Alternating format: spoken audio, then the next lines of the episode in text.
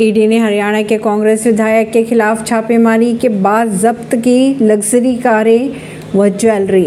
ED ने हरियाणा के कांग्रेस विधायक धर्म सिंह छोकर व उनसे जुड़ी कंपनियों के खिलाफ छापेमारी के बाद चार लग्जरी कारें, चौदह दशमलव पाँच लाख की ज्वेलरी और साढ़े चार लाख कैश बरामद किया है। ये छापेमारी मकान खरीदारों संग धोखाधड़ी से जुड़े मनी लॉन्ड्रिंग केस में की गई। छोकर की कंपनी ने गुरुग्राम में मकान देने का वादा कर तीन सौ साठ करोड़ रुपए जुटाए थे। परवीनर सिंह नई दिल्ली से।